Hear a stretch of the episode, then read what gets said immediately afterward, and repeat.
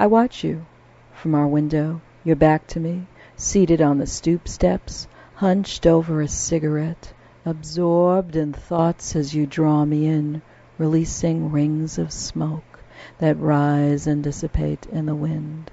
A plastic sack of groceries rustles noiselessly at your side until you feel my eyes pressing your back, softly calling you.